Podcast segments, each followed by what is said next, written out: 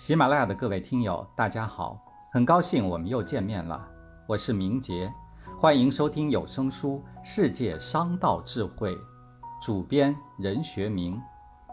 今天我们一同翻开这本书的第一章《美国商道：财富不过是心中的一个梦》，第七节：市场竞争争的就是人才。开发、吸收和利用人才是每个企业立足发展之根本。善用人，用对人，才会使企业不断发展、逐步壮大。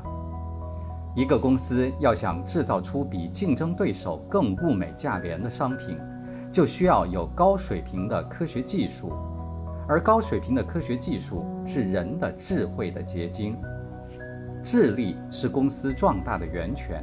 人才济济是做大公司必须选择的第一条捷径，因此，开发、吸收和利用人才显得极其重要。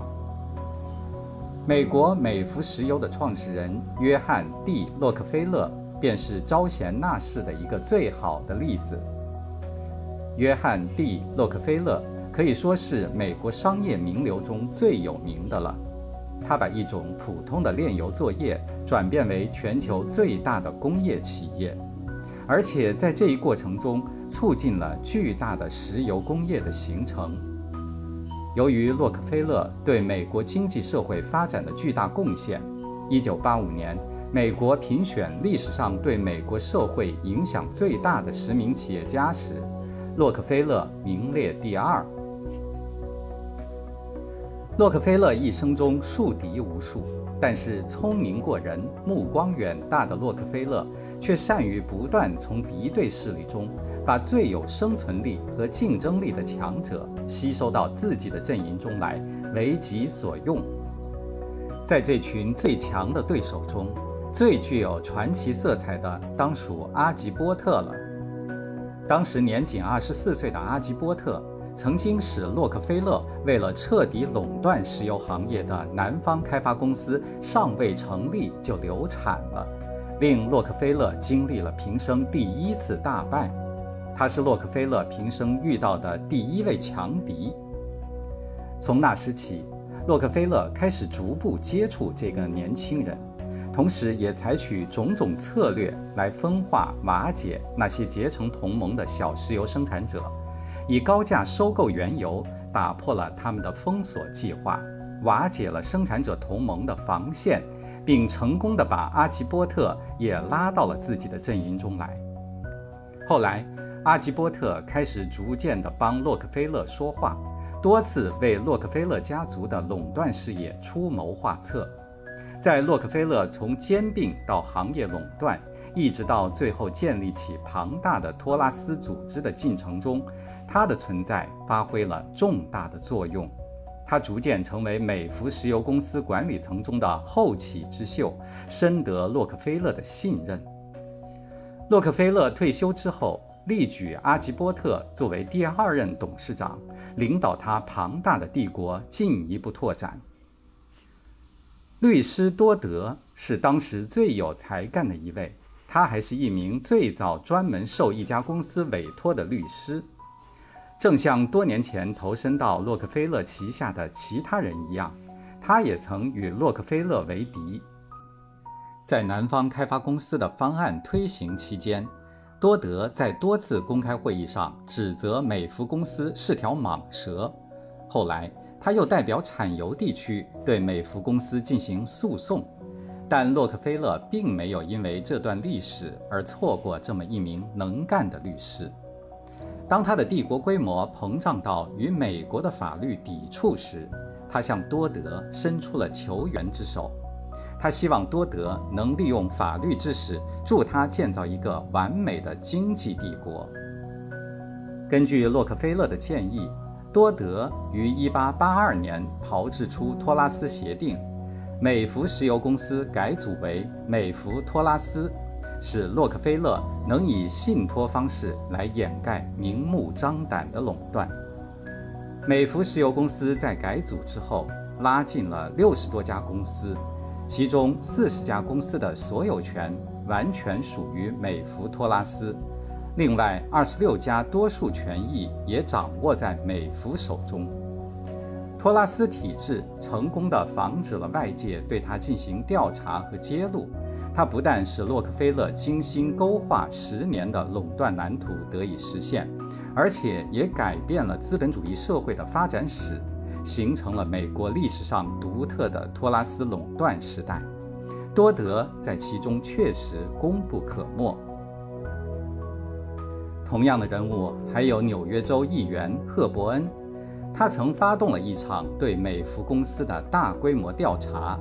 而正是因为在这次调查活动中，洛克菲勒注意到了赫伯恩所表现出来的才能，从而招揽其成为洛克菲勒的财产管理人。正是由于洛克菲勒不断地把眼光投到敌对的阵营中，他才得以广揽天下人才，共谋霸业。洛克菲勒曾自己评价自己的班底：“我的班子有两种人组成。”一种是有才干的朋友，一种是有才干的敌人。敌人是过去的，而今天已经是朋友了。他们绝非是乌合之众、庸碌之辈，他们全能独当一面。我无需面面俱到，我要做的只是统管全局，确定战略。他们每个人都是天才。我想，这就是美孚公司获得成功的原因。这同样也是洛克菲勒家族获得成功的原因。美国商人能长期富甲天下，除了充分利用美国优越的自然条件外，主要还有美国的科学技术在世界的领先地位，而这又有赖于拥有大批的一流人才。美国除了自己培养人才外，还善于容纳、引进和罗致天下人才为己用，其吸引人才之法有二：一是给予高薪，二是为之提供良好的研究条件。美国政府在人才政策上极其重视，美国是最舍得在科研上花钱的国家。据统计，它的科研经费要多于主要西方发达国家之总和。并在逐年增加。为了引进国外人才，美国还两次修改了移民法，对于有成就的人才，不考虑国籍、资历和年龄，一律允许优先进入美国。这些政策给美国商人提供了便利，因而美国诸多的大企业都大胆引进外籍人才，大刀阔斧地招贤纳士。只要是人才，不惜用高薪聘请。在美国著名的硅谷工作的科技人员，有百分之三十三以上是外国人。在美国从事高科研工作的工程学博士研究生中，外国人占百分之六十六。美国百分之三十三的名牌大学的系主任是华裔学者。在美国星球大战计划中扮演重要角色的。也是外国科技人员重视人才的作用，促进了经济的繁荣。美国商人使美国成为世界上最富裕的国家。面对市场上的激烈竞争，一个企业要想不被淘汰出局，就要不断努力，让自己更加优秀，以人为本，拥有更多优秀的人才。没有人才的保障。只能靠技巧与人争天下，就不能一步一步把公司推向壮大。